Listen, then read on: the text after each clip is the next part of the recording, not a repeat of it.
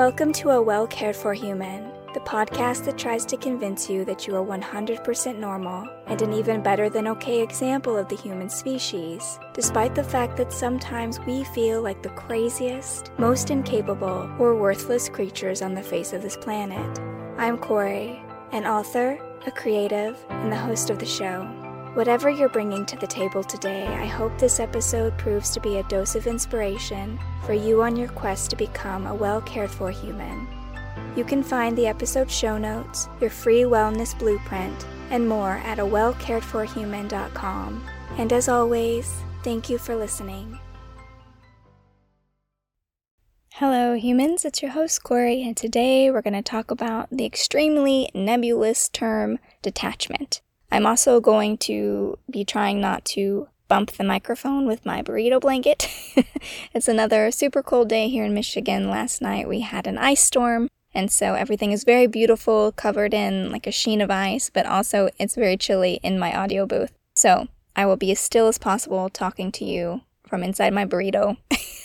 but if I bump the mic today, you're just gonna have to forgive me because it is very hard not to move when there's like a centimeter between the puffy blanket and the microphone. So here we go. Detachment. What do I even mean by detachment? There is the Buddhist idea, which I struggled with for a long time. In fact, I would say up until this week, actually.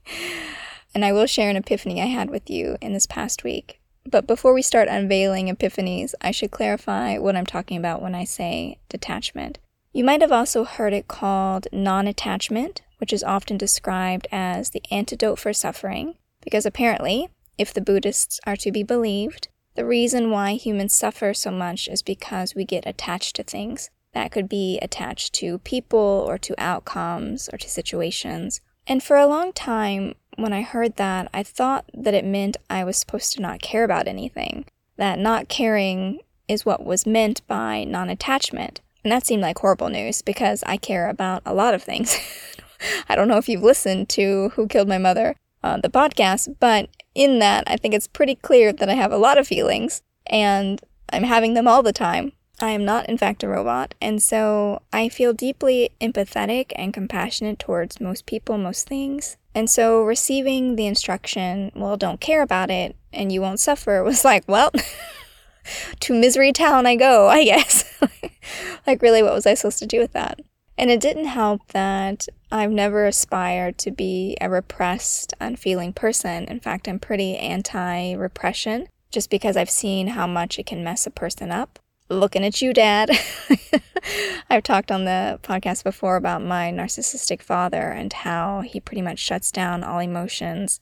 And that leads to disconnecting from people, from really hurting the people you care about. And because I've been on the receiving end of that, I never wanted to be someone who didn't care about others or who didn't care about having an open, loving connection, even if, you know, they might hurt me or disappoint me. So, this idea of non attachment or detachment was really hard for me to grasp. But the good news is, eventually I figured out that non attachment has nothing to do with caring about people or about things. In fact, there's another Buddhist word called bodhicitta, and bodhicitta is the tenderness toward all sentient beings. Pema Chodron has described it specifically as, quote, the soft spot, a place as vulnerable and tender as an open wound. And so that sounds pretty caring to me.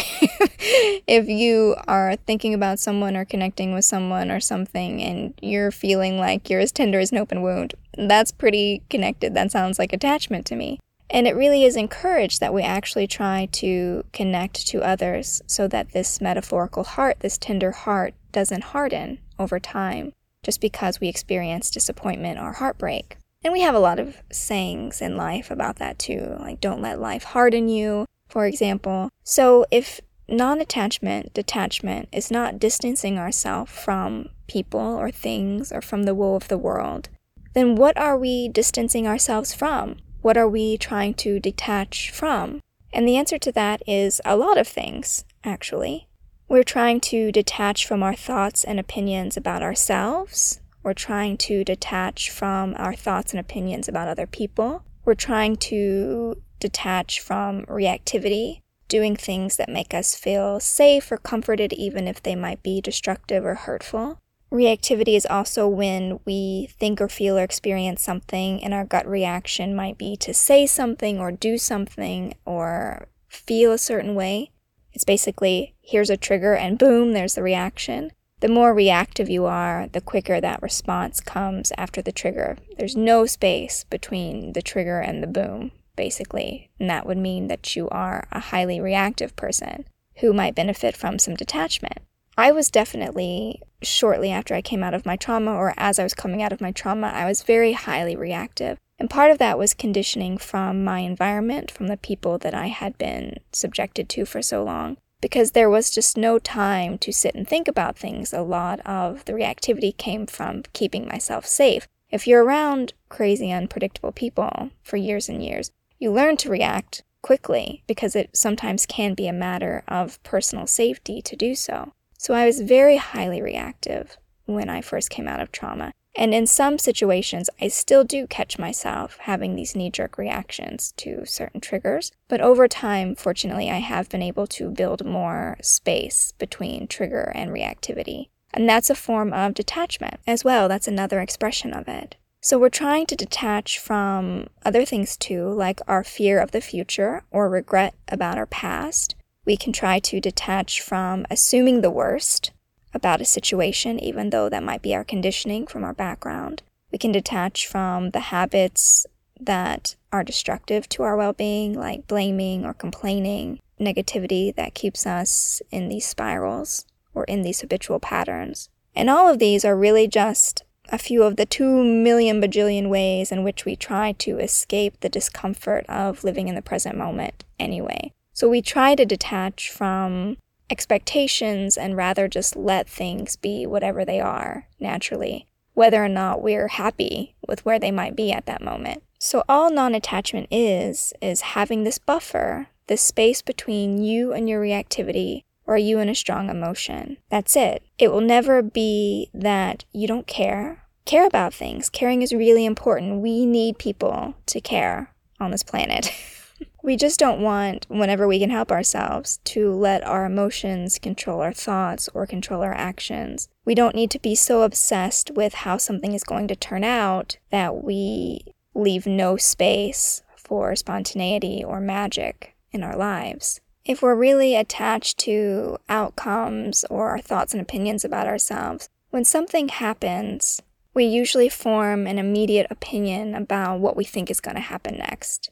Take the example of a month where I don't make good book sales, for example. So I see the sales declining, and my brain goes, Oh my gosh, that's it. That's the end of your writing career. We are now heading straight to the toilet, and everything's going to end right now. And it triggers this emotional avalanche in my mind because I think I know what's going to happen, because I'm attached to my opinion of a situation, because I'm expecting a certain outcome. And because of that, because I'm reactive to that situation, I'm now thinking or acting or believing or doing things from that place, even though that wasn't the case at all. I've had plenty of months where book sales were down, and then the next month I did really well, and it was as if there was no setback at all.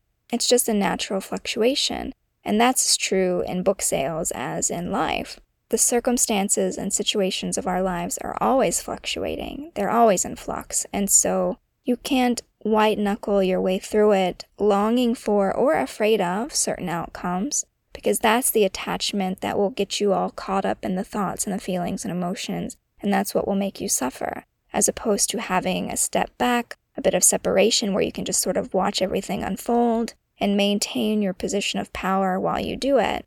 It's not like I stopped caring about writing or my writing business just because I had, you know, a bad month of book sales, but I also don't have to have a whole emotional spiral if that's how things go. I can just observe it and think about in a non reactive way. Say, okay, well, this may mean what I think it means, or it might not mean what I think it means, and what will my course of action be in either case, and just sort of a calm assessment and planning without letting myself be carried away or swept up in it. And that's kind of like the core aspect of non attachment is this refraining from getting swept away. It's being so intensely attached to those aspects that these minor fluctuations will be enough to knock you off of balance.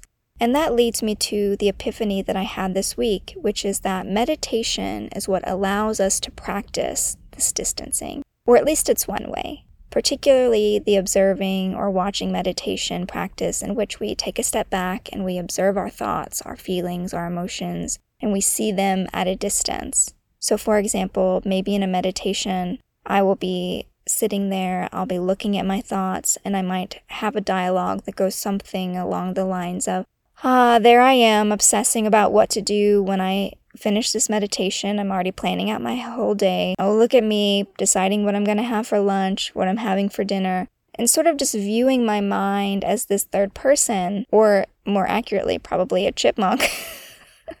running around, scurrying around, trying to do all the things it wants to do. And as I do this, as I play the role of observer rather than participant, I'm building space between me, that me being in air quotes, and the Kory who's doing all the thinking. That's detachment. That's me practicing detachment because I'm able to see my thoughts and my feelings instead of getting swept up in them, instead of being a participant, instead of reacting. I can just see them for what they are. I don't have to feed them or get lost in them, and I also don't have to repress them. And I don't have to say that my thoughts are bad or to criticize myself. How dare you get bored while you're meditating?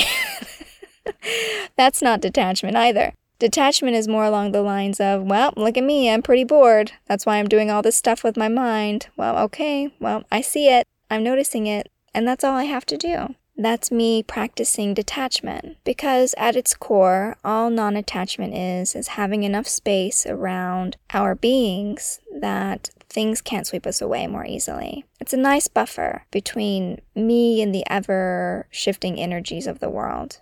I can stand there looking nice and steady in the eye of the hurricane, so to speak, if you prefer that metaphor, as opposed to being swept up in the swirly wind part with the cows and the smashed up houses. And I don't know what's all in this hurricane. I don't want to get carried away. detachment pun there.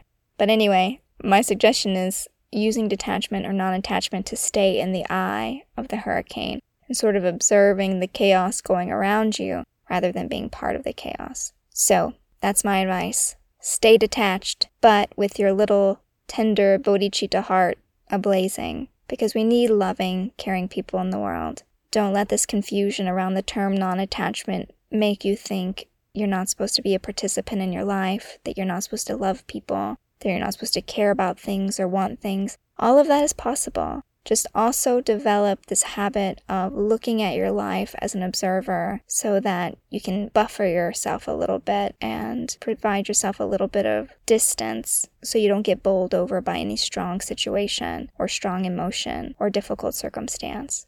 Okay, dear human, this is all I have for you today. This is all the human burrito blanket from Michigan has to share for this episode. But as always, it's my sincerest wish that you found this episode helpful. And I'd like to remind you that I've opened up the show to questions, so if you have a specific question or situation you want me to talk about or to offer my thoughts or experience on, you can always email me at the address in the show notes of this episode. I would love to hear from you, so don't be shy. Otherwise, I will be back next week with another episode of A Well Cared For Human, and until then, please take good care of you.